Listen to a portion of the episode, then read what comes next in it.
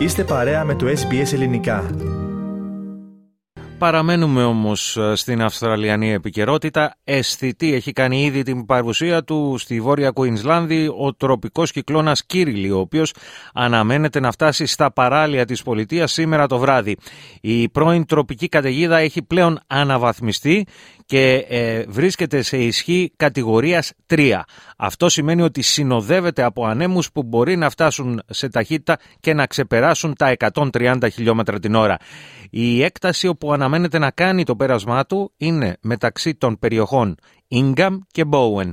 Αναλυτικότερα οι περιοχές κινδύνου εκτείνονται σε μήκος από την Innisfail μέχρι τη Σαρίνα και την Charter Towers ε, σε πλάτος και την Charter Towers μέχρι τις ακτές συμπεριλαμβανομένων των πόλεων Townsville, Mackay, Bowen και Whitsundays.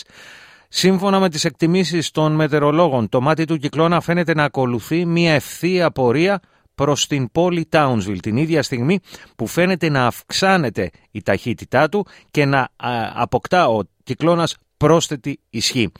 Όπως και με τον προηγούμενο τροπικό κυκλώνα Jasper που έπληξε το βόρειο άκρο της Κουίνσλάνδης, οι μεγαλύτερες καταστροφές επήλθαν από τις καταρακτώδεις βροχές που προηγήθηκαν και ακολούθησαν.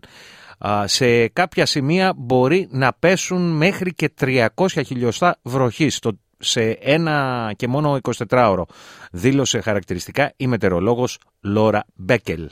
We could see isolated totals of up to 300 millimetres in a 24 hour period as this system crosses the coast.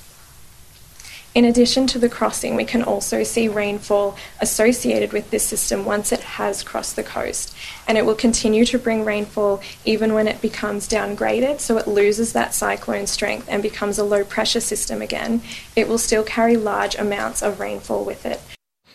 Οι μετεωρολόγοι σημειώνουν ότι οι θυελώδεις άνεμοι θα γίνουν πρώτα αισθητοί νότια του συστήματος της κακοκαιρίας, αλλά θα αρχίσουν να μετακινούνται προς τα βόρεια καθώς ο κυκλώνας θα πλησιάζει τα παράλια της Townsville.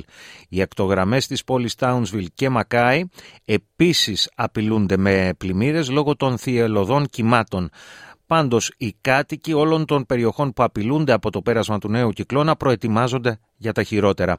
Για παράδειγμα, γεμίζουν σάκους με άμμο προκειμένου να οχυρώσουν τα πιο ευάλωτα σπίτια στις ε, πιθανές πλημμύρες, όπως εξήγησε ο βουλευτής των φιλελευθέρων Φιλ Τόμσον, ο οποίος βρίσκεται στην πόλη Townsville. We're all putting in and, and helping out, filling sandbags for those that, uh, that need it and for those houses that are prone to flooding. Uh, it, we've, we've been here before. Uh, we've had uh, a fair few natural disasters and cyclones. Uh, people are, you know, struggling to get those sandbags uh, filled and to get extra sandbags here. But all in all, the community is wrapping around each other and um, helping out. But it's going to get windy and, it, and it's going to um, hit us quite hard, I believe, later this evening. Όπως και με τον Τζάσπερ, έτσι και με τον Κύριλι, ο φόβος είναι ότι μερικές μέρες μετά το πέρασμα του κυκλώνα οι βροχές θα συνεχιστούν και θα ενταθούν. Πάντως, η πόλη Townsville, σύμφωνα με τη δήμαρχο Τζένι Χίλ, φαίνεται με τις ανανεωμένες προβλέψεις να γλιτώνει τα χειρότερα ως προς τις πλημμύρες λόγω θυελωδών κυμάτων και καταρακτοδών βροχών. Όσον αφορά εκενώσεις περιοχών, μέχρι στιγμής μόνο λίγοι κάτοικοι έχουν εγκαταλείψει τις αιστείες τους. Πιθανό ενδεχόμενο απομάκρυνσης αντιμετωπίζουν ωστόσο 150 ένικοι του, γυρο... του γυροκομείου Good Shepherd Lodge που βρίσκεται στο Μακάι. Η διευθύνουσα σύμβουλος μάλιστα που είναι ελληνικής καταγωγής, ονομάζεται Αθήνα Ερμίδης, δήλωσε ότι αν και η επιχείρηση απομάκρυνσης των ηλικιωμένων υπό τις υπάρχουσες καιρικές συνθήκες δεν είναι μια εύκολη υπόθεση, μπορεί τελικά να είναι απαραίτητη.